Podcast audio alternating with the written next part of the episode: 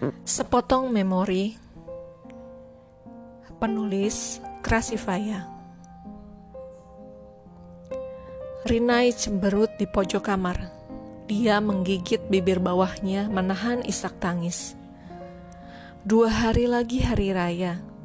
Semua anak-anak sudah membeli baju baru. Tak terkecuali dia. Tapi ada yang menyesahkan hati Rinai ibunya membelikan baju dua model pada kakak perempuannya.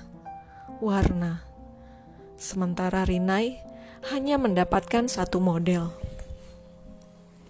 Sungguh, ia ingin menangis keras. Ibunya tak adil. Apakah karena warna lebih cantik daripada dia? Rinai merasa ibu selalu memperlakukannya berbeda. Rinai dan Warna hanya terpaut dua tahun saja.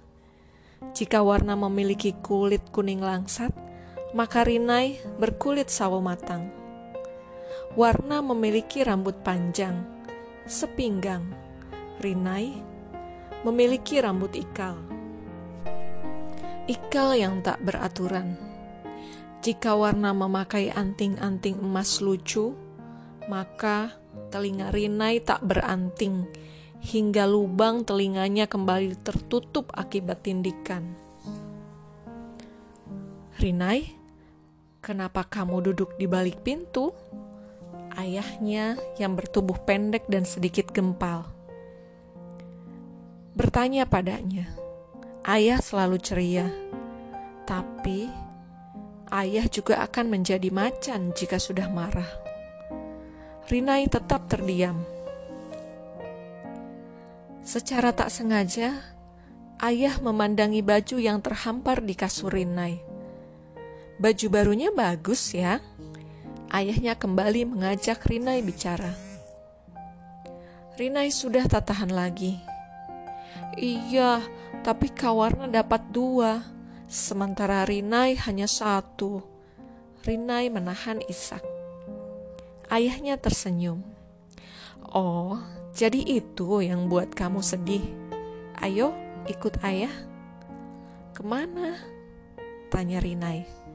Naik motor yuk. Ayahnya kembali. Ayahnya kembali mengajak Rinai. Kemudian dia mengambil jaket yang tergantung di balik pintu. Saat mendengar kata naik motor, mata Rinai berbinar. Dia suka pada angin yang semilir saat motor melaju. Rinai mengikuti ayahnya ke depan rumah.